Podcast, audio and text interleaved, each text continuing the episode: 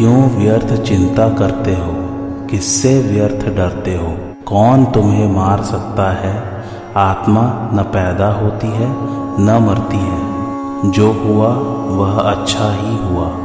जो हो रहा है, वह अच्छा ही हो रहा है। जो होगा, वह भी अच्छा ही होगा। तुम भूत का पश्चाताप न करो, भविष्य की चिंता न करो।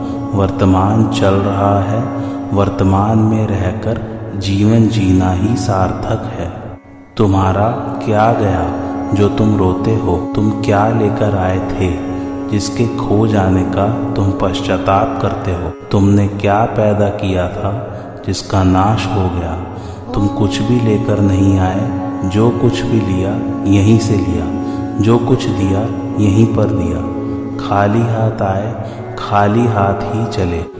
जय श्री कृष्णा, मेरे सभी प्यारे कथा श्रोताओं को। मेरा नाम है नमित अग्रवाल और स्वागत है आपका मेरे चैनल कथावाचक में। पांचवा अध्याय चल रहा है गीता में। आइए आज की कथा आरंभ करते हैं। कर्म करते समय अथवा न करते समय, दोनों अवस्थाओं में स्वरूप में अकर्तापन ज्यो का त्यो है। इसलिए तत्वविद पुरुष यह अनुभव करता है कि कर्म करते समय भी मैं वही था और कर्म न करते समय भी मैं वही रहा। अतः कर्म करने अथवा न करने से अपने स्वरूप में क्या फ़र्क पड़ा? अर्थात स्वरूप तो अकर्ता ही रहा। इस प्रकार प्रकृति के परिवर्तन का अनुभव तो सबको होता है, पर अपने स्वरूप के परिवर्तन का ज्ञान किसी को नहीं होता। स्वरूप संपूर्ण क्रियाओं का निर्लिप्त रूप से आश्रय, आधार और प्रकाशक है। उसमें कभी किंचन मात्र भी परिवर्तन की संभावना नहीं है। स्वरूप में कभी अभाव नहीं होता। जब वह प्रकृति के साथ राग से तादात्म्य मान लेता है, तब उसे अपने में अभाव प्रतीत होने लग जाता है। उस अभाव की पूर्ति के लिए वह पदार्थों की कामना करने लग जाता है।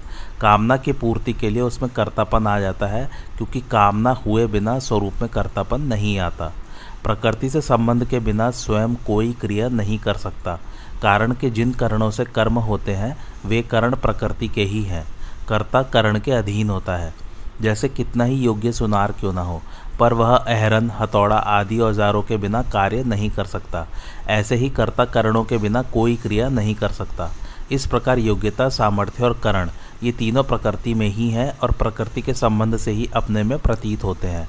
ये तीनों घटते बढ़ते हैं और स्वरूप सदा ज्यो का त्यो रहता है। अतः इनका स्वरूप से संबंध है ही नहीं।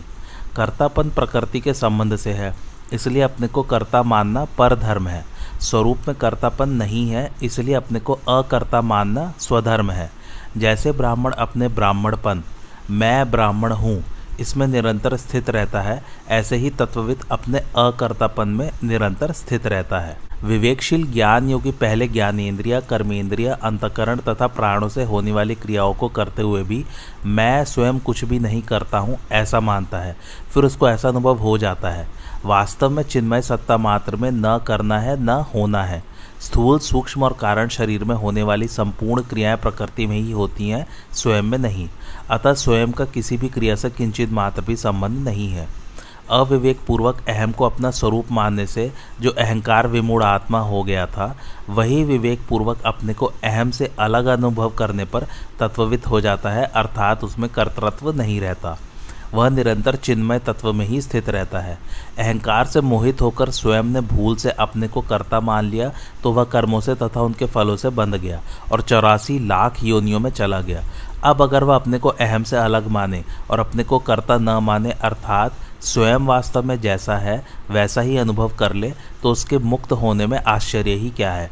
तात्पर्य है कि जो असत्य है, वह भी जब सत्य मान लेने से सत्य दिखने लग गया तो फिर जो वास्तव में सत्य है, उसको मान लेने पर वह वैसा ही दिखने लग जाए। तो इसमें क्या आश्चर्य है? वास्तव में स्वयं जिस समय अपने को कर्ता भोक्ता मानता है, उस समय भी वह कर्ता भोक्ता नहीं है। कारण कि अपना स्वरूप सत्ता मात्र है। सत्ता में अहम नहीं है और अहम की सत्ता नहीं है। अतः मैं करता हूँ, यह मान्यता कितनी ही दृढ़ हो, है तो भूल ही। भूल को भूल मानते ही भूल मिट जाती है, यह नियम है। किसी गुफा में सैकड़ों वर्षों से अंधकार हो तो प्रकाश करते ही वह तत्काल मिट जाता है। उसके मिटने में अनेक वर्ष महीने नहीं लगते। इसलिए साधक दृढ़ता से यह मान ले कि मैं करता नहीं हूँ, फिर यह मान्यता मान्यता रूप से नहीं रहेगी, प्रत्युत अनुभव में परिणत हो जाएगी। जड़ चेतन का तादात्म्य होने से मैं का प्रयोग जड़ के लिए भी होता है और चेतन के लिए भी होता है। जैसे, मैं करता हूँ, इसमें जड़ की तरफ़ दृष्टि है और मैं करता नहीं हूँ, इसमें चेतन की तरफ़ दृष्टि है। जिसकी दृष्टि जड़ की तरफ़ है, अर्थात जो अहम को अपना स्वरूप मानता है, वह अहंकार विमूढ़ आत्मा है और जिसकी दृष्टि चेतन की तरफ़ है, वह तत्वविद है। जब साधक वर्तमान में मैं स्वयं कुछ भी नहीं करता हूँ, इस प्रकार स्वयं को अकर्ता अनुभव करने की चेष्टा करता है तब उसके सामने एक बड़ी समस्या आती है। जब उसको भूतकाल में किए हुए अच्छे कर्मों की याद आती है, तब वह प्रसन्न हो जाता है कि मैंने बहुत अच्छा काम किया, बहुत ठीक किया। और जब उसको निषिद्ध कर्मों की याद आती है, तब वह दुखी हो जाता है कि मैंने बहुत बुरा काम किया, बहुत गलती की। इस प्रकार भूतकाल में किए गए कर्मों के संस्कार उसको सुखी दुखी करते हैं। इस विषय में एक मार्मिक बात है। स्वरूप में कर्तापन न तो वर्तमान में है, न भूतकाल में था और न भविष्य में ही होगा। अतः साधक को यह देखना चाहिए कि जैसे वर्तमान में स्वयं अकर्ता है, ऐसे ही भूतकाल में भी स्वयं अकर्ता ही था, कारण कि वर्तमान ही भूतकाल में गया है। स्वरूप सत्ता मात्र है और सत्ता मात्र में कोई कर्म करना बनता ही नहीं। कर्म केवल अहंकार से मोहित अंतकरण वाले अज्ञानी मनुष्य के द्वारा ही होते हैं। साधक को भूतकाल में किए हुए कर्मों की याद आने से जो सुख दुख होता है, चिंता होती है, यह भी वास्तव में अहंकार के कारण ही है। वर्तमान में अहंकार विमूढ़ात्मा होकर, अर्थात अहंकार के साथ अपना संबंध मानकर ही साधक सुखी दुखी होता है। स्थूल दृष्टि से देखें तो जैसे अभी भूतकाल का अभाव है, ऐसे ही भूतकाल में किए गए कर्मों का भी अभी प्रत्यक्ष अभाव है। सूक्ष्म दृष्टि से देखें तो जैसे भूतकाल में वर्तमान का अभाव था, ऐसे ही भूतकाल का भी अभाव था। इसी तरह वर्तमान में जैसे भूतकाल का अभाव है, ऐसे ही वर्तमान का भी अभाव है। परंतु सत्ता का नित्य निरंतर भाव है। तात्पर्य है कि सत्ता मात्र में भूत, भविष्य और वर्तमान तीनों का ही सर्वथा अभाव है। सत्ता काल से अतीत है, अतः वह किसी भी काल में करता नहीं है। उस कालातीत और अवस्थातीत सत्ता में किसी काल विशेष और अवस्था विशेष को लेकर कर्तृत्व तथा भोक्तृत्व का आरोप करना अज्ञान है। अतः भूतकाल में किए गए कर्मों की स्मृति, अहंकार विमूढ़ आत्मा की स्मृति है, तत्वविद की नहीं। साधक की दृष्टि सत्ता मात्र की तरफ़ रहनी चाहिए। वह सत्ता चिन्मय होने से ज्ञान स्वरूप है और निर्विकार होने से आनंद स्वरूप है। यह आनंद अखंड शांत एक रस है। शरीर से तादात्म्य होने के कारण प्रत्येक क्रिया में स्वयं की मुख्यता रहती है कि मैं देखता हूँ, मैं सुनता हूँ आदि। क्रिया तो होती है शरीर में, पर मान लेते हैं अपनी। स्वयं में कोई क्रिया नहीं है, वह करने और न करने दोनों से रहित है। इसलिए शरीर के द्वारा क्रिया होने पर भी सत्ता मात्र अपने स्वरूप पर दृष्टि रहनी चाहिए कि मैं कुछ भी नहीं करता हूँ।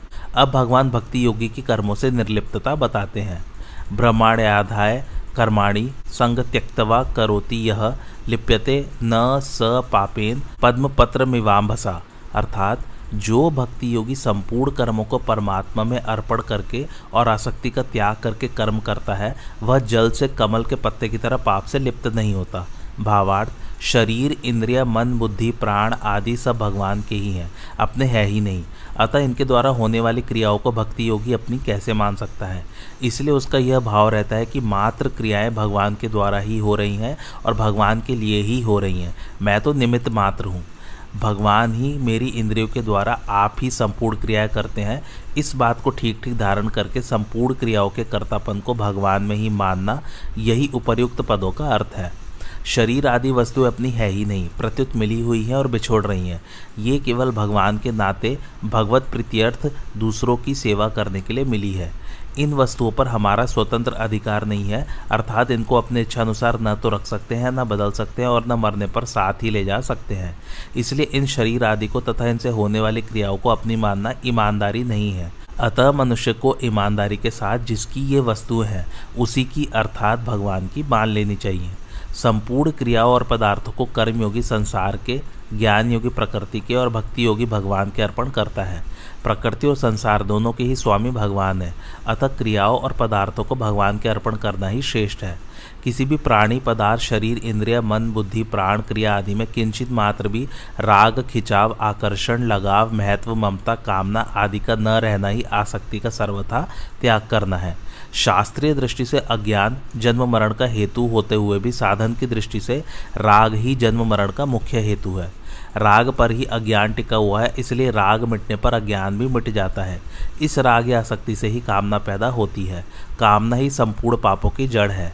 इसलिए यहाँ पापों के मूल कारण आसक्ति का त्याग करने की बात आई है, क्योंकि इसके रहते मनुष्य पापों से बच नहीं सकता और इसके न रहने से मनुष्य पापों से लिप्त नहीं होता। किसी भी क्रिया को करते समय क्रियाजन्य सुख लेने से तथा उसके फल में आसक्त रहने से उस क्रिया का संबंध छूटता नहीं, प्रत्युत छूटने की अपेक्षा और बढ़ता है। किसी भी छोटी या बड़ी क्रिया के फल रूप में कोई वस्तु चाहना ही आसक्ति नहीं है। प्रत्युत क्रिया करते समय भी अपने में महत्व का, अच्छेपन का आरोप करना और दूसरों से अच्छा कहलवाने का भाव रखना भी आसक्ति ही है। इसलिए अपने लिए कुछ भी नहीं करना है। जिस कर्म से अपने लिए किसी प्रकार का किंचित मात्र भी सुख पाने की इच्छा है, वह कर्म अपने लिए हो जाता है। अपनी सुख सुविधा और सम्मान की इच्छा का सर्वथा त्याग करके कर्म करना ही उपयुक्त पदों का अभिप्राय है। यह कितनी विशेष बात है कि भगवान के सम्मुख होकर भक्ति योगी संसार में रहकर संपूर्ण भगवतार्थ कर्म करते हुए भी कर्मों से नहीं बंधता। जैसे कमल का पत्ता जल में उत्पन्न होकर और जल में रहकर भी जल से निर्लिप्त रहता है, ऐसे ही भक्ति योगी संसार में रहकर संपूर्ण क्रियाएँ करने पर भी भगवान के सम्मुख होने के कारण संसार में सर्वदा, सर्वथा निर्लिप्त रहता है। भगवान से विमुख होकर संसार की कामना करना ही सब पापों का मुख्य हेतु है। कामना आसक्ति से उत्पन्न होती है। आसक्ति का सर्वथा अभाव होने से कामना नहीं रह सकती, इसलिए पाप होने की संभावना ही नहीं रहती। धुएँ से अग्नि की तरह सभी कर्म किसी न किसी दोष से युक्त होते हैं, परंतु जिसने आशा, कामना, आसक्ति का त्याग कर दिया है, उसे ये दोष नहीं लगते। आसक्ति रहित होकर भगवदर्थ कर्म करने के प्रभाव से संपूर्ण संचित पाप विलीन हो जाते हैं। अतः भक्ति योगी का किसी प्रकार से भी पाप से संबंध नहीं रहता। भक्ति योगी उस पाप पुण्य रूप फल से कभी लिप्त नहीं होता, अर्थात बंधता नहीं। यहाँ सगुण ईश्वर को ब्रह्मा कहने का तात्पर्य है कि ईश्वर सगुण, निर्गुण, साकार, निराकार सब कुछ है, क्योंकि वह समग्र है। समग्र में सब आ जाते हैं। श्रीमद् भागवत में भी ब्रह्मा, अर्थात निर्गुण, निराकार, परमात्मा, अर्थात सगुण, निराकार और भगवान, अर्थात सगुण, साकार, तीनों को एक बताया है। तात्पर्य यह हुआ कि सगुण के अंतर्गत ब्रह्मा, परमात्मा और भगवान ये तीनों आ जाते हैं। पर निर्गुण के अंतर्गत केवल ब्रह्मा ही आता है, क्योंकि निर्गुण में गुणों का निषेध है। अतः निर्गुण सीमित है और सगुण समग्र है। वैष्णव लोग सगुण साकार भगवान के उत्सव को ब्रह्मोत्सव नाम से कहते हैं। अर्जुन ने भी भगवान श्री कृष्ण को ब्रह्मा नाम से कहा है। गीता में ब्रह्मा के तीन नाम बताए हैं, ओम, तत् और सत। नाम नामी का संबंध होने से यह भी सगुण ही हुआ। अब भगवान कर्मयोगी के कर्म करने की शैली बताते हैं। कायेन, मनसा, बुद्धया, केवलैर, इंद्रियारपी, योगिन कर्म कुरवंती संग, त्यक्तवाम, शुद्धये। अर्थात, कर्मयोगी आसक्ति का त्याग करके केवल ममता रहित इंद्रिया, शरीर, मन और बुद्धि के द्वारा अंतकरण की शुद्धि के लिए ही कर्म करते हैं। भावार्थ जो योगी भगवत अर्पण बुद्धि से कर्म करते हैं, वे भक्ति योगी कहलाते हैं। परंतु जो योगी केवल संसार की सेवा के लिए निष्काम भाव पूर्वक कर्म करते हैं, वे कर्म योगी कहलाते हैं। कर्म योगी अपने कहलाने वाले शरीर, इंद्रिय, मन आदि से कर्म करते हुए भी उन्हें अपना नहीं मानता, प्रत्युत संसार का ही मानता है। कारण कि शरीर आदि की संसार के साथ एकता है। जिनको साधारण मनुष्य अपनी मानते हैं, वे शरीर, इंद्रिय, मन, बुद्धि वास्तव में किसी भी दृष्टि से अपनी नहीं है, प्रत्युत अपने को मिली हुई है और बिछोड़ने वाली है। इनको अपनी मानना सर्वथा भूल है। इन सबकी संसार के साथ स्वतः सिद्ध एकता है। विचार पूर्वक देखा जाए तो शरीर आदि पदार्थ किसी भी दृष्टि से अपने नहीं है। मालिक की दृष्टि से देखे तो ये भगवान के हैं, कारण की दृष्टि से देखे तो ये प्रकृति है, और कार्य की दृष्टि से देखे तो ये संसार के हैं।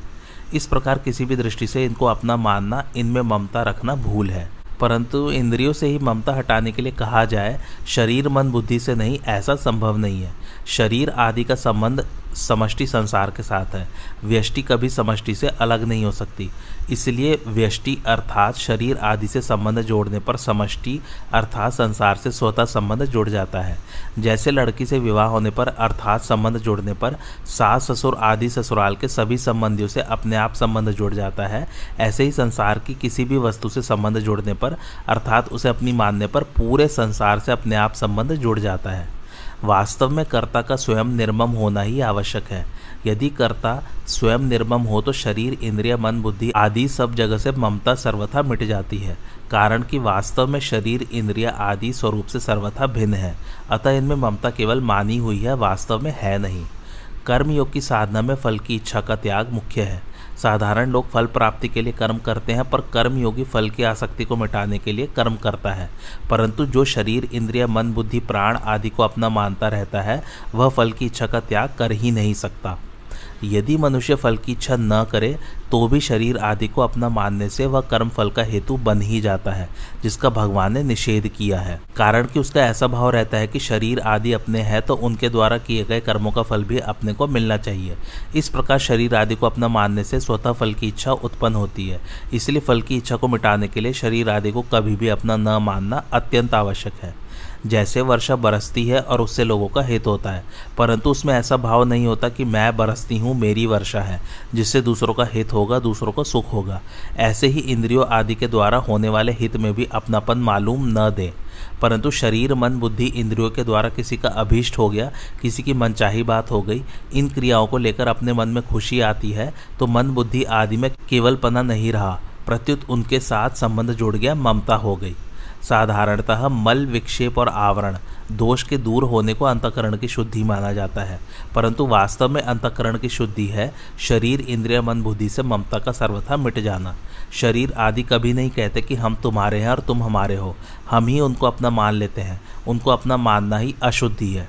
अतः शरीर आदि के प्रति अहमता ममता पूर्वक माने गए संबंध का सर्वथा अभाव ही आत्मशुद्धि है। तात्पर्य यह है कि अंतकरण की शुद्धि के लिए अपनापन सर्वथा हटाने के उद्देश्य से शरीर, इंद्रिय, मन, बुद्धि को अपना न मानने पर भी इनमें सूक्ष्म अपनापन रह जाता है।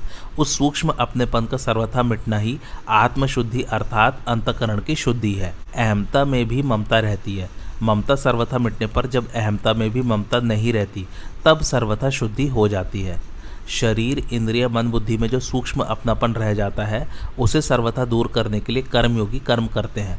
जब तक मनुष्य कर्म करते हुए अपने लिए किसी प्रकार का सुख चाहता है, अर्थात किसी फल की इच्छा रखता है और शरीर, इंद्रिय, मन आदि कर्म सामग्री को अपनी मानता है, तब तक वह कर्म बंधन से मुक्त नहीं हो सकता। इसलिए कर्मयोगी फल की इच्छा का त्याग करके और कर्म सामग्री को अपनी न मानकर केवल दूसरों के हित के लिए कर्म करता है। कारण कि योगारूढ़ होने की इच्छा वाले मननशील योगी के लिए दूसरों के हित के लिए कर्म करना ही हेतु कहा जाता है। इस प्रकार दूसरों के हित के लिए वह ज्यो ज्यो कर्म करता है, त्यों ही त्यों ममता, आसक्ति, मिटती चली जाती है और अंतकरण की शुद्धि होती चली जाती है। शुद्ध करने से अंतकरण शुद्ध नहीं होता, क्योंकि शुद्ध करने से अंतकरण के साथ संबंध बना रहता है। जब तक मेरा अंतकरण शुद्ध हो जाए, यह भाव रहेगा, तब तक अंतकरण की शुद्धि नहीं हो सकती, क्योंकि ममता ही खास अशुद्धि है। भगवान ने भी यहाँ अंतकरण के साथ ममता न रखने की बात कही है। शरीर, इंद्रिय, मन और बुद्धि में ममता का सर्वथा अभाव हो जाना ही अंतकरण की शुद्धि है। अतः अंतकरण में अपनापन सर्वथा मिटाने के उद्देश्य से कर्मयोगी अनासक्त भाव से कर्म करते हैं। वे अपने लिए कोई कर्म नहीं करते, कारण कि ममता रखने से कर्म होते हैं, कर्मयोग नहीं होता। अपने लिए कोई कर्म न करने से कर्मयोगी की गति स्वरूप की तरफ़ होती है। कर्मयोगी पहले ममता रहित होने का उद्देश्य बनाकर कर्म करता है, फिर उसके उद्देश्य की सिद्धि हो जाती है। अब भगवान आगे के श्लोक में अन्वय और व्यतिरेक रीति से कर्मयोग की महिमा का वर्णन करते हैं। युक्त कर्मफलम त्यक्तवा शांति मापनोति नैष्ठिकीम, अयुक्त काम कारेण फले सक्तो निब्ध्यते। अर्थात कर्मयोगी कर्मफल का त्याग करके नैष्ठिकी शांति को प्राप्त होता है, परंतु सकाम मनुष्य कामना के कारण फल में आसक्त होकर बंध जाता है। भावार्थ जिनका उद्देश्य समता है, वे सभी पुरुष युक्त अर्थात योगी हैं। यहाँ कर्म फल का त्याग करने का तात्पर्य फल की इच्छा, आसक्ति का त्याग करना है, क्योंकि वास्तव में त्याग कर्म फल का नहीं, प्रत्युत कर्म फल की इच्छा का होता है। कर्म फल की इच्छा का त्याग करने का अर्थ है, किसी भी कर्म और कर्म फल से अपने लिए कभी किंचित मात्र भी किसी प्रकार का सुख लेने की इच्छा न रखना। कर्म करने से एक तो तात्कालिक फल मिलता है और दूसरा परिणाम में फल मिलता है। इन दोनों ही फलों की इच्छा का त्याग करना है। अपना कुछ नहीं है, अपने लिए कुछ नहीं करना है और अपने को कुछ नहीं चाहिए। इस प्रकार कर्ता के सर्वथा निष्काम होने पर कर्म फल की इच्छा का त्याग हो जाता है। संचित कर्मों के अनुसार प्रारब्ध बनता है। प्रारब्ध के अनुसार मनुष्य का जन्म होता है और मनुष्य जन्म में नए कर्म होने से नए कर्म संस्कार संचित होते हैं। परंतु कर्म फल की आसक्ति का त्याग करके कर्म करने से कर्म भुने हुए बीज की तरह संस्कार उत्पन्न करने में असमर्थ हो जाते हैं और उनकी संज्ञा अकर्म हो जाती है। वर्तमान में निष्काम भावपूर्वक किए कर्मों के प्रभाव से उसके पुराने कर्म संस्कार भी समाप्त हो जाते हैं। इस प्रकार उसके पुनर्जन्म का कारण ही समाप्त हो जाता है। कर्मफल चार प्रकार के होते हैं। पहला, दृष्ट कर्मफल, अर्थात वर्तमान में किए जाने वाले नए कर्मों का फल, जो तत्काल प्रत्यक्ष मिलता हुआ दिखता है, जैसे भोजन करने से तृप्ति होना आदि। दूसरा, अदृष्ट कर्मफल, अर्थात वर्तमान में किए जाने वाले नए कर्मों का फल, जो अभी तो संचित रूप से संग्रहित होता है, पर भविष्य में इस लोक और परलोक में अनुकूलता या प्रतिकूलता के रूप में मिलेगा। तीसरा, प्राप्त कर्मफल, अर्थात प्रारब्ध के अनुसार वर्तमान में मिले हुए शरीर, जाति, वर्ण, धन, संपत्ति, अनुकूल या प्रतिकूल परिस्थिति आदि। चौथा, अप्राप्त कर्मफल, अर्थात प्रारब्ध कर्म के फल रूप में जो अनुकूल या प्रतिकूल परिस्थिति भविष्य में मिलने वाली है। उपरयुक्त चार प्रकार के कर्म फलों में दृष्ट और अदृष्ट कर्मफल क्रियमाण कर्म के अधीन है, तथा प्राप्त और अप्राप्त कर्मफल प्रारब्ध कर्म के अधीन है। कर्म फल का त्याग करने का अर्थ है, दृष्ट कर्म फल का आग्रह नहीं रखना तथा मिलने पर प्रसन्न या अप्रसन्न न होना। अदृष्ट कर्म फल की आशा न रखना, प्राप्त कर्म फल में ममता न करना तथा मिलने पर सुखी या दुखी न होना और अप्राप्त कर्म फल की कामना न करना कि मेरा दुख मिट जाए और सुख हो जाए। साधारण मनुष्य किसी न किसी कामना को लेकर ही कर्मों का आरंभ करता है और कर्मों की समाप्ति तक उस कामना का चिंतन करता रहता है। जैसे व्यापारी धन की इच्छा से व्यापार आरंभ करता है तो उसकी वृत्तियाँ धन के लाभ और हानि की ओर ही रहती हैं, कि लाभ हो जाए, हानि न हो। धन का लाभ होने पर वह प्रसन्न होता है और हानि होने पर दुखी होता है। इसी तरह सभी मनुष्य, स्त्री, पुत्र, धन, मान बढ़ाई आदि कोई न कोई अनुकूल फल की इच्छा रखकर ही कर्म करते हैं, परंतु कर्मयोगी फल की इच्छा का त्याग करके कर्म करता है। यहाँ स्वाभाविक प्रश्न उठता है कि अगर कोई इच्छा ही न हो तो कर्म करे ही क्यों? इसके उत्तर में सबसे पहली बात तो यह है कि कोई भी मनुष्य किसी भी अवस्था में कर्मों का सर्वथा त्याग नहीं कर सकता। यदि ऐसा मान भी लिया जाए कि मनुष्य बहुत अंशों में कर्मों का स्वरूप से त्याग कर सकता है तो भी मनुष्य के भीतर जब तक संसार के प्रति राग है, तब तक वह शांति से नहीं बैठ सकता। उससे विषयों का चिंतन अवश्य होगा जो कि कर्म है। विषयों का चिंतन होने से वह क्रमशः पतन की ओर चला जाएगा। इसलिए जब तक राग का सर्वथा अभाव नहीं हो जाता, तब तक मनुष्य कर्मों से छूट नहीं सकता। कर्म करने से पुराना राग मिटता है और निस्वार्थ भाव से केवल परहित के लिए कर्म करने से नया राग पैदा नहीं होता। विचार पूर्वक देखा जाए तो कर्मफल की इच्छा रखकर कर्म करना बड़ी बेसमझी है। पहली बात तो यह है कि जब प्रत्येक कर्म आरंभ और समाप्त होने वाला है, तब उसका फल नित्य कैसे होगा? फल भी प्राप्त होकर नष्ट हो जाता है। तात्पर्य यह है कि कर्म और कर्मफल दोनों ही नाशवान है। या तो फल नहीं रहेगा या हमारा कहलाने वाला शरीर नहीं रहेगा। दूसरी बात, इच्छा रखें या न रखें, जो फल मिलने वाला है वह तो मिलेगा ही। इच्छा करने से अधिक फल मिलता हो और इच्छा न करने से कम फल मिलता हो, ऐसी बात नहीं है। अतः फल की कामना करना बेसमझी ही है। निष्काम भाव से अर्थात फल की कामना न रखकर लोक हितार्थ कर्म करने से कर्मों से संबंध विच्छेद हो जाता है। कर्मयोगी के कर्म उद्देश्यहीन अर्थात पागल के कर्म की तरह नहीं होते।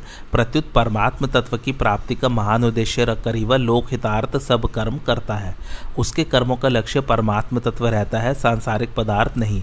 शरीर में ममता न रहने से उसमें आलस्य, अकर्मण्यता आदि दोष नहीं आते।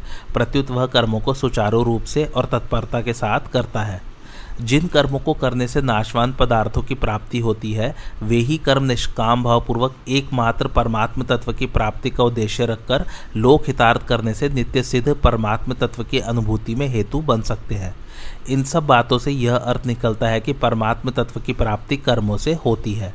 पार्वती मनुशत्रुपा आदि को भी तपरूप कर्म से भगवत प्राप्ति हुई। यह बात भी आती है कि जब ध्यान, सत्संग, स्वाध्याय, श्रवण, मनन आदि साधनों से तत्व का साक्षात्कार हो जाता है। इसके विपरीत ऐसी बात भी आती है कि तप आदि कर्मों से भगवत प्राप्ति नहीं होती। परमात्मा किसी कर्म का फल नहीं है आदि।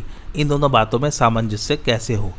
इसका समाधान है कि वास्तव में परमात्मा की प्राप्ति किसी कर्म से नहीं होती, वे किसी कर्म का फल नहीं है।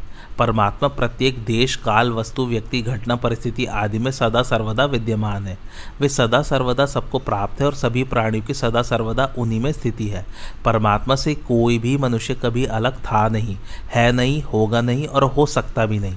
परंतु जड़ प्रकृति के कार्य, शरीर, इंद्रिय, मन, बुद्धि, पदार्थ आदि से अहमता ममता पूर्वक अपना संबंध मानते रहने से मनुष्य परमात्मा से विमुख हो जाता है और जो वास्तव में अपने हैं, उन परमात्मा को अपना न मानकर जो अपने है ही नहीं। उन नाशवान पदार्थों को अपना मानने लग जाता है। अतः जड़ पदार्थों के साथ जीव का जो राग युक्त संबंध है, उसे मिटाने में ही संपूर्ण साधनों की सार्थकता है। जड़ता से सर्वता संबंध विच्छेद होते ही नित्य प्राप्त परमात्मा का अनुभव हो जाता है। अतः तप आदि साधन करते करते जब जड़ता से संबंध विच्छेद हो जाता है, तभी परमात्मा प्राप्ति होती है। वही संबंध विच्छेद तब बहुत सुगमता से हो जाता है, जब निष्काम भाव से केवल लोकहित के लिए कर्तव्य कर्म किए जाएँ। परमात्मा किसी साधन से खरीदे नहीं जा सकते, क्योंकि प्रकृति के संपूर्ण पदार्थ एक साथ मिलकर भी चिन्मय और अविनाशी परमात्मा की किंचित मात्र भी समानता नहीं कर सकते। दूसरी बात, मूल्य देकर जो वस्तु मिलती है, वह उस मूल्य से कमज़ोर ही होती है, अर्थात कम मूल्य वाली ही होती है। यदि कर्मों से परमात्मा मिल जाए तो वे कर्मों से कमज़ोर ही सिद्ध होंगे। यहाँ एक मार्मिक बात समझने की है कि प्राय साधक जिन शरीर, इंद्रिय, मन, बुद्धि आदि से साधन करते हैं, उनका संबंध महत्व और आशय रखते हुए ही साधन करते हैं। जब तक इन शरीर आदि से यद किंचित भी संबंध है, तब तक जड़ता से संबंध बना हुआ है। जड़ता से संबंध रखते हुए परमात्म तत्व का अनुभव नहीं होता। परमात्म तत्व की प्राप्ति जड़ता के द्वारा नहीं होती, प्रत्युत जड़ता के त्याग से होती है।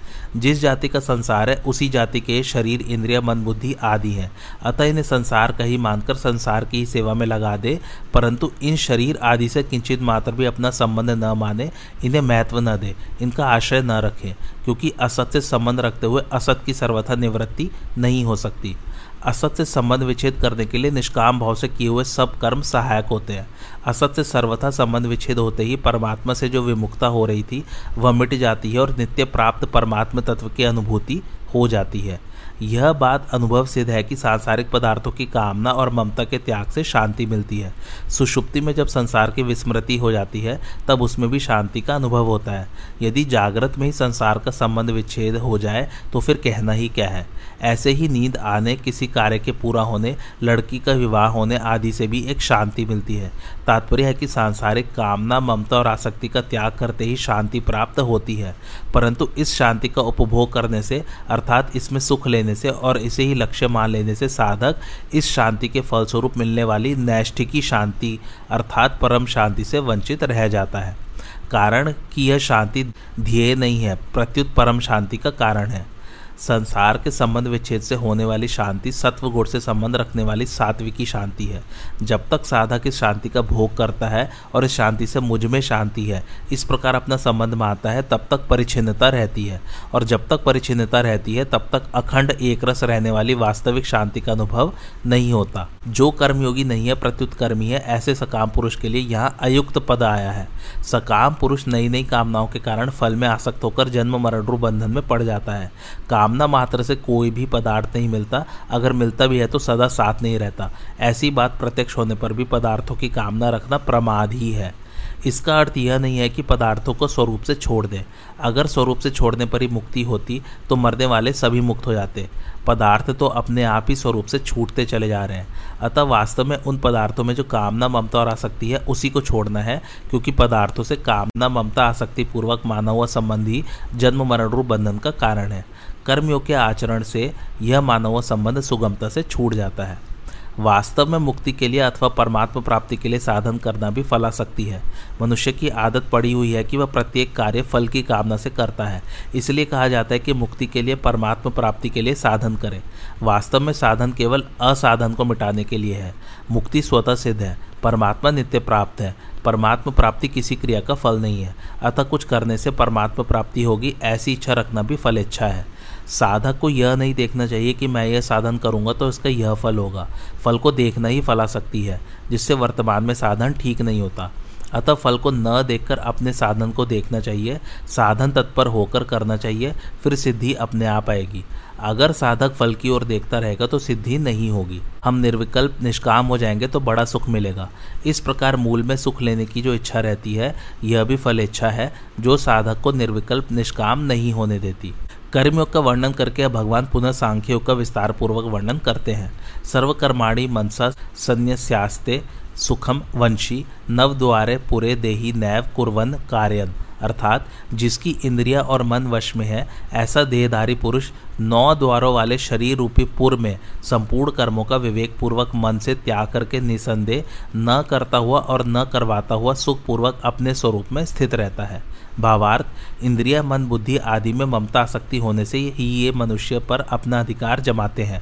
ममता आसक्ति न रहने पर ये स्वतः अपने वश में रहते हैं। सांख्य योगी की इंद्रिया, मन, बुद्धि आदि में ममता आसक्ति न रहने से ये सर्वथा उसके वश में रहते हैं। जब तक किसी भी मनुष्य का प्रकृति के कार्य के साथ किंचित मात्र भी कोई कोई प्रयोजन रहता है, तब तक वह प्रकृति के अवश, अर्थात वशीभूत रहता है। प्रकृति सदैव क्रियाशील रहती है, अतः प्रकृति से संबंध बना रहने के कारण मनुष्य कर्म रहित हो ही नहीं सकता। परंतु प्रकृति के कार्य स्थूल, सूक्ष्म और कारण, तीनों शरीर से ममता, आसक्तिपूर्वक कोई संबंध न होने से सांख्य योगी उनकी क्रियाओं का कर्ता नहीं बनता।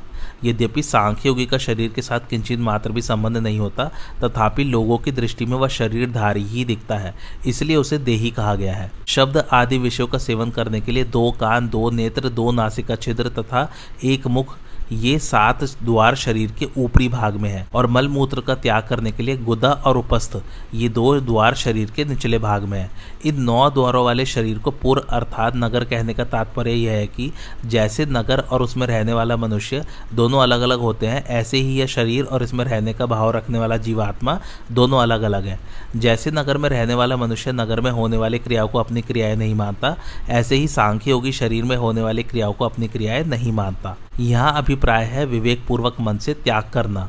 यदि इन पदों का अर्थ केवल मन से त्याग करना माना जाए तो दोष आता है, क्योंकि मन से त्याग करना भी मन की एक क्रिया है और गीता मन से होने वाली क्रिया को कर्म मानती है। शरीर से होने वाली क्रियाओं के कर्तापन का मन से त्याग करने पर भी मन की क्रिया का कर्तापन तो रह ही गया। अतः विवेक पूर्वक मन से क्रियाओं के कर्तापन का त्याग करना, अर्थात कर्तापन से माने हुए संबंध का त्याग करना। जहाँ से कर्तापन का संबंध माना है, वहीं से उस संबंध का त्याग करना है। सांख्य योगी अपने में कर्तापन न मानकर उसे शरीर में ही छोड़ देता है, अर्थात कर्तापन शरीर में ही है, अपने में कभी नहीं। सांख्य योगी में कर्तृत्व और कार्यतृत्व दोनों ही नहीं होते, अर्थात वह करने वाला भी नहीं होता और करवाने वाला भी नहीं होता। शरीर, इंद्रिय, मन, बुद्धि आदि से किंचित मात्र भी अहमता ममता का संबंध न होने के कारण सांख्य योगी उनके द्वारा होने वाली क्रियाओं का कर्ता अपने को कैसे मान सकता है? अर्थात कभी नहीं मान सकता। भगवान ने कहा है कि शरीर में रहते हुए भी यह अविनाशी आत्मा कुछ नहीं करता। यहाँ शंका होती है कि जीवात्मा स्वयं कोई कर्म नहीं करता, किंतु वह प्रेरक बनकर कर्म तो करवा सकता है। इसका समाधान यह है कि जैसे सूर्य भगवान का उदय होने पर संपूर्ण जगत में प्रकाश छा जाता है, लोग अपने अपने कामों में लग जाते हैं, कोई खेती करता है, कोई वेद पाठ करता है, कोई व्यापार करता है आदि, परंतु सूर्य भगवान विहित या निषिद्ध किसी भी क्रिया के प्रेरक नहीं होते। उनसे सबको प्रकाश मिलता है, पर उस प्रकाश का कोई सदुपयोग करे या दुरुपयोग, इसमें सूर्य भगवान की कोई प्रेरणा नहीं है। यदि उनकी प्रेरणा होती तो पाप या पुण्य कर्मों का भागी भी उन्हीं को होना पड़ता। ऐसे ही चेतन तत्व से प्रकृति को सत्ता और शक्ति तो प्राप्त होती है, पर वह किसी क्रिया का प्रेरक नहीं होता। मनुष्य मात्र के स्वरूप में स्वाभाविक स्थिति है, परंतु वे अपनी स्थिति शरीर, इंद्रिय, मन, बुद्धि, प्राण आदि में मान लेते हैं, जिससे उन्हें इस स्वाभाविक स्थिति का अनुभव नहीं होता। परंतु सांख्य योगी को निरंतर स्वरूप में अपनी स्वाभाविक स्थिति का अनुभव होता रहता है। स्वरूप सदा सर्वदा सुख स्वरूप है। वह सुख अखंड एकरस और परिच्छिन्नता से रहित है। एक वस्तु की दूसरी वस्तु में जैसी स्थिति होती है, स्वरूप में वैसी स्थिति नहीं होती। कारण कि स्वरूप जो का त्यो विद्यमान रहता है। उस स्वरूप में मनुष्य की स्थिति स्वतः स्वाभाविक है, अतः उसमें स्थित होने में कोई श्रम उद्योग नहीं है। स्वरूप को पहचानने पर एक स्वरूप ही स्वरूप रह जाता है। समस्त उत्पन्न तत्व उस अनुत्पन्न तत्व के आश्रित हैं। उस सर्वाधिष्टानुरूप तत्व को किसी आधार की आवश्यकता ही क्या है? तत्व प्राप्ति में करने का भाव ही बाधक है। करने के भाव से ही कर्तृत्व आता है और कर्तृत्व से ही व्यक्तित्व आता है। क्रिया प्रकृति में है स्वरूप में स्वतः अक्रियता है। अतः करने से प्रकृति के साथ संबंध जुड़ता है और कुछ नहीं करने से स्वरूप में स्वतः स्थिति होती है। मेरे को कुछ नहीं करना है, यह भाव भी करने के ही अंतर्गत है। अतः करने से भी मतलब नहीं होना चाहिए और न करने से भी मतलब नहीं होना चाहिए। स्वरूप करने और न करने, दोनों से रहित अर्थात निरपेक्ष तत्व है। गुणों के संग से ही जीव अवश अर्थात पराधीन होता है। ज्ञान योग से अवशता मिट जाती है और जीव वशी अर्थात स्वाधीन, निरपेक्ष जीवन हो जाता है। पूर्व श्लोक में कहा गया कि सांख्य योगी न तो कर्म करता है और न करवाता ही है, किंतु भगवान तो कर्म करवाते होंगे। इसके उत्तर में आगे का श्लोक कहते हैं, न कर्तृत्व न कर्माणी लोकस्य सृजति प्रभु, न कर्म फल संयोगम स्वभावस्तु प्रवर्तते, अर्थात परमेश्वर मनुष्य के न कर्तपन की, न कर्मों की और न कर्मफल के साथ संयोग की रचना करते हैं, किंतु स्वभाव ही बरत रहा है। भावार्थ, सृष्टि की रचना का कार्य सगुण भगवान का है। भगवान सर्वसमर्थ है और सबके शासक नियामक है। सृष्टि रचना का कार्य करने पर भी वे अकर्ता ही हैं। किसी भी कर्म के कर्तापन का संबंध भगवान का बनाया हुआ नहीं है। मनुष्य स्वयं ही कर्मों के कर्तापन की रचना करता है। संपूर्ण कर्म प्रकृति के द्वारा किए जाते हैं, परंतु मनुष्य अज्ञानवश प्रकृति से तादात्म्य कर लेता है और उसके द्वारा होने वाले कर्मों का कर्ता बन जाता है। तात्पर्य यह है कि कर्तापन भगवान का बनाया हुआ नहीं है, अपितु जीव का अपना माना हुआ है। अतः जीव इसका त्याग कर सकता है। भगवान ऐसा विधान भी नहीं करते कि अमुक जीव को अमुक शुभ अथवा अशुभ कर्म करना पड़ेगा। यदि ऐसा विधान भगवान कर देते तो विधि निषेध बताने वाले, शास्त्र, गुरु, शिक्षा आदि सब व्यर्थ हो जाते। उनकी कोई सार्थकता ही नहीं रहती और कर्मों का फल भी जीव को नहीं भोगना पड़ता। जीव जैसा कर्म करता है, वैसा फल उसे भोगना पड़ता है। जड़ होने के कारण कर्म स्वयं अपना फल भुगताने में असमर्थ है। अतः कर्मों के फल का विधान भगवान करते हैं। भगवान कर्मों का फल तो देते हैं, पर उस फल के साथ संबंध भगवान नहीं जोड़ते। प्रत्युत जीव स्वयं जोड़ता है। जीव अज्ञानवश कर्मों का कर्ता बनकर और कर्म फल में आसक्त होकर कर्म फल के साथ अपना संबंध जोड़ लेता है और इसी से सुखी दुखी होता है। यदि वह कर्म फल के साथ स्वयं अपना संबंध न जोड़े तो वह कर्म फल के संबंध से मुक्त रह सकता है। यदि कर्म फल का संबंध भगवान ने जोड़ा होता तो जीव कभी कर्म फल से मुक्त नहीं होता। भगवान कहते हैं कर्म फल का हेतु भी मत बन। तात्पर्य हुआ कि सुखी दुखी होना अथवा न होना और कर्मफल का हेतु बनना अथवा न बनना मनुष्य के हाथ में है। यदि कर्मफल का संबंध भगवान का बनाया हुआ होता तो मनुष्य कभी सुख दुख में सम नहीं हो पाता और निष्काम भाव से कर्म भी नहीं कर पाता। जिसे करने की बात भगवान ने गीता में जगह जगह कही है। शंका यहाँ आती है, श्रुति में आता है कि भगवान जिसकी ऊर्ध्व गति करना चाहते हैं, उससे तो शुभ कर्म करवाते हैं, और जिसकी अधोगति करना चाहते हैं, उससे अशुभ कर्म करवाते हैं। जब भगवान ही शुभ अशुभ कर्म करवाते हैं तो फिर भगवान किसी के कर्तृत्व, कर्म और कर्मफल संयोग की रचना नहीं करते। ऐसा कहना तो श्रुति के साथ विरोध हुआ। इसका समाधान यह है कि वास्तव में श्रुति के उपयुक्त कथन का तात्पर्य शुभ शुभ कर्म करवाकर मनुष्य की ऊर्ध्वगति और अधोगति करने में नहीं है। प्रत्युत प्रारब्ध के अनुसार कर्मफल भुगताकर उसे शुद्ध करने में है। अर्थात मनुष्य शुभ शुभ कर्मों का फल जैसे भोग सके, भगवान कृपा पूर्वक उसे कर्म बंधन से मुक्त करके अपना वास्तविक प्रेम प्रदान करने के लिए उसके प्रारब्ध के अनुसार वैसी ही परिस्थिति और बुद्धि बना देते हैं। मूल में शुभ अर्थात पुण्य और अशुभ अर्थात पाप कर्म मनुष्य कामना के वशीभूत होकर ही करता है, जिनका फल क्रमशः ऊर्ध्वगति अर्थात स्वर्ग आदि लोकों की प्राप्ति और अधोगति अर्थात नरकों की प्राप्ति होता है। मनुष्य मुक्ति के लिए भगवान की दी हुई स्वतंत्रता का दुरुपयोग करके ही कामना करता है। जैसे, जिस मनुष्य को प्रारब्ध के अनुसार धन की प्राप्ति होने वाली है, उसे व्यापार आदि में वैसी ही प्रेरणा कर देते हैं। अर्थात उस समय उसकी वैसी ही बुद्धि बन जाती है और जिससे प्रारब्ध के अनुसार हानि होने वाली है, उसे व्यापार आदि में वैसी ही प्रेरणा कर देते हैं। तात्पर्य यह है कि मनुष्य जिस प्रकार से अपने शुभ अशुभ कर्मों का फल भोग सके, भगवत प्रेरणा से वैसी ही परिस्थिति और बुद्धि बन जाती है। यदि श्रुति का यही अर्थ लिया जाए कि भगवान जिसकी ऊर्ध्वगति और अधोगति करना चाहते हैं, उससे शुभ और अशुभ कर्म करवाते हैं तो मनुष्य कर्म करने में सर्वथा पराधीन हो जाएगा और शास्त्रों, संत महात्माओं आदि का विधि निषेध, गुरु की शिक्षा आदि सभी व्यर्थ हो जाएँगे। अतः यह श्रुति का तात्पर्य कर्मों का फल भुगताकर मनुष्य को शुद्ध करना ही है। कर्तापन, कर्म और कर्म फल का संबंध इन तीनों का मनुष्य अपने स्वभाव के वश में होकर करता है। जब तक स्वभाव में राग द्वेष है, तब तक स्वभाव शुद्ध नहीं होता। जब तक स्वभाव शुद्ध नहीं होता, तब तक जीव स्वभाव के वशीभूत रहता है। भगवान ने कहा है कि मनुष्य को अपनी प्रकृति अर्थात स्वभाव के वशीभूत होकर कर्म करने पड़ते हैं। जब तक प्रकृति अर्थात स्वभाव से जीव का संबंध माना हुआ है, तब तक कर्तापन, कर्म और कर्मफल के साथ संयोग इन तीनों में जीव की परतंत्रता बनी रहेगी, जो जीव की ही बनाई हुई है। उपर्युक्त पदों से भगवान यह कह रहे हैं कि कर्तृत्व, कर्म और कर्मफल सहयोग अर्थात भोक्तृत्व, तीनों जीव के अपने बनाए हुए हैं, इसलिए वह स्वयं इनका त्याग करके निर्लिप्तता का अनुभव कर सकता है। कर्तापन, कर्म और कर्मफल का सहयोग परमात्मा की सृष्टि नहीं है, प्रत्युत जीव की सृष्टि है, इसलिए जीव पर ही इनके त्याग की जिम्मेवारी है। वास्तव में संसार के साथ संबंध विच्छेद स्वाभाविक है, परंतु अस्वाभाविकता में स्वाभाविकता देखने के कारण संसार का संबंध स्वाभाविक दिखने लग गया। यह स्वभाव स्वतः नहीं है, प्रत्युत बनाया हुआ है, अर्थात कृत्रिम है। आज की कथा यही समाप्त होती। कैसे लगे आप लोगों को मेरी कथा? मुझे कमेंट करके ज़रूर बताइए। और मेरे चैनल कथावाचक को लाइक, शेयर और सब्सक्राइब ज़रूर कीजिए। थैंक्स फॉर वॉचिंग, धन्यवाद।